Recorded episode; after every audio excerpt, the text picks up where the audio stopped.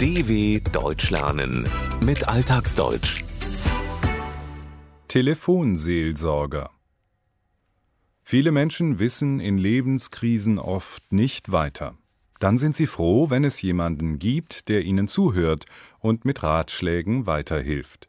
Das ist die Hauptaufgabe von ausgebildeten Telefonseelsorgern. Ein offenes Ohr haben für die Sorgen eines anderen und nicht verurteilen.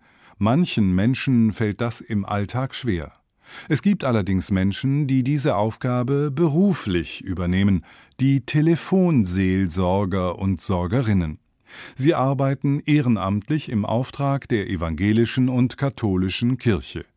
Nicht jeder kann eine derartig belastende Aufgabe übernehmen, und deshalb wird trotz des großen Bedarfs an ehrenamtlichen Mitarbeiterinnen und Mitarbeitern längst nicht jeder genommen, sondern es wird sehr genau hingeschaut, wie der Diplomtheologe und Leiter der Abteilung Telefonseelsorge in der Erzdiözese München und Freising Alexander Fischhold sagt. Deswegen wählen wir einfach sehr gut aus und schauen wir, dass wir Mitarbeiter finden, die zu uns passen und wo wir zu denen passen und wo wir wirklich einen guten Eindruck haben, dass die nach der Ausbildung, die ja auch ein ganzes Jahr lang dauert, ein gerüttetes Maß an Kompetenz haben, um diesen Dienst gut machen zu können. Alexander Fischhold, der fünf Jahre lang Leiter der katholischen Telefonseelsorge München war, erklärt, dass diejenigen, die als Telefonseelsorgerinnen und Telefonseelsorger arbeiten wollen, zunächst eine entsprechende Ausbildung machen sollten. Sie müssen ein gerütteltes Maß an Kompetenz erwerben, das nötige Fachwissen, um ihre Arbeit, ihren Dienst gut ausüben zu können. Die Redewendung gerüttelt Maß wird immer dann verwendet, wenn man ausdrücken will, dass es sehr viel von etwas gibt oder sehr viel notwendig ist. Mehr als 100 Telefonseelsorgestellen gibt es in Deutschland. Die erste Stelle wurde Mitte der 1950er Jahre in Berlin gegründet. Unter festen Telefonnummern, die für ganz Deutschland gelten und kostenfrei sind, kann Tag und Nacht angerufen werden. Die eigene Identität braucht dabei keiner preiszugeben. Außerdem gibt es die Möglichkeit, sich im Internetchat der jeweiligen Stelle auszutauschen. Gabi machte eine Ausbildung zur ehrenamtlichen Telefonseelsorgerin. Die gelernte Sozialpädagogin hospitierte dafür bei den haupt- und nebenberuflichen Mitarbeitern der katholischen Telefonseelsorge München. Was sie daran reizte, begründet sie so. Ich kann da sein für Menschen.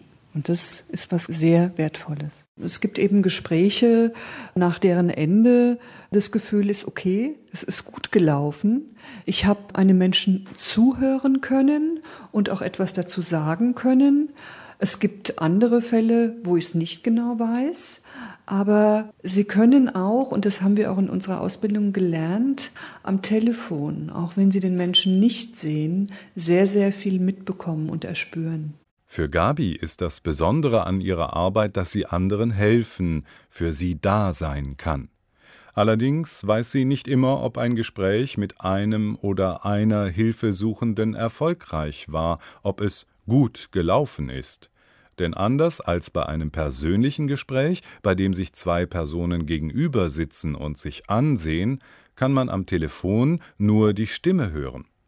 Gabi hat jedoch die Erfahrung gemacht, dass auch eine Stimme Gefühle transportieren kann und man so fühlen, erspüren kann, ob das Gespräch etwas bewirkt hat. Gründe für einen Anruf bei der Telefonseelsorge gibt es viele.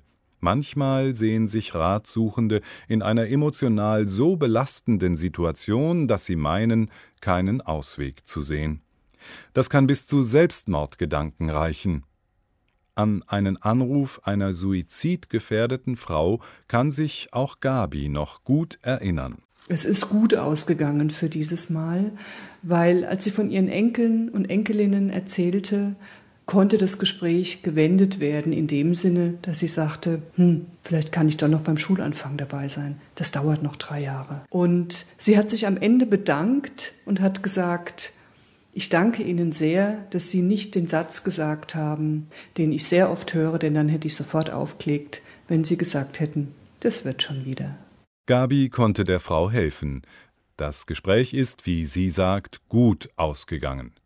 Schlecht ausgegangen wäre es, wenn Gabi die Hilfesuchende mit einer allgemeinen Floskel, einer nichtssagenden Redensart wie das wird schon wieder abgespeist hätte. Dann hätte die Hilfesuchende das Telefongespräch beendet. Durch solche Erfolgserlebnisse sieht sich Gabi in ihrer Arbeit bestätigt. Abgesehen davon investiert sie aber auch viel Zeit. Daher rät sie jedem, der sich die Mitarbeit in der Telefonseelsorge vorstellen kann, in Ruhe darüber nachzudenken. Schauen Sie sich das erstmal ganz sachlich an. Habe ich diese Zeit? Und das andere ist, was ganz wichtig ist, bin ich dazu bereit, in Offenheit ans Telefon zu gehen, auch von verschiedenen Lebensentwürfen zu hören, die nicht meine sind und trotzdem tolerant damit am Telefon umgehen zu können? Und bin ich auch dazu bereit, dass ich mich auch selber mit verändere, etwas in Frage stelle, vielleicht an meinem Leben auch was verändere? Selbst wenn man gerne anderen helfen will, sollte man es sich genau überlegen, sagt Gabi. Man müsse bereit sein, seine private Zeit dafür zu verwenden. Außerdem müsse man gewillt sein, sich auf die Lebensplanung, den Lebensentwurf des oder der Hilfesuchenden einzustellen.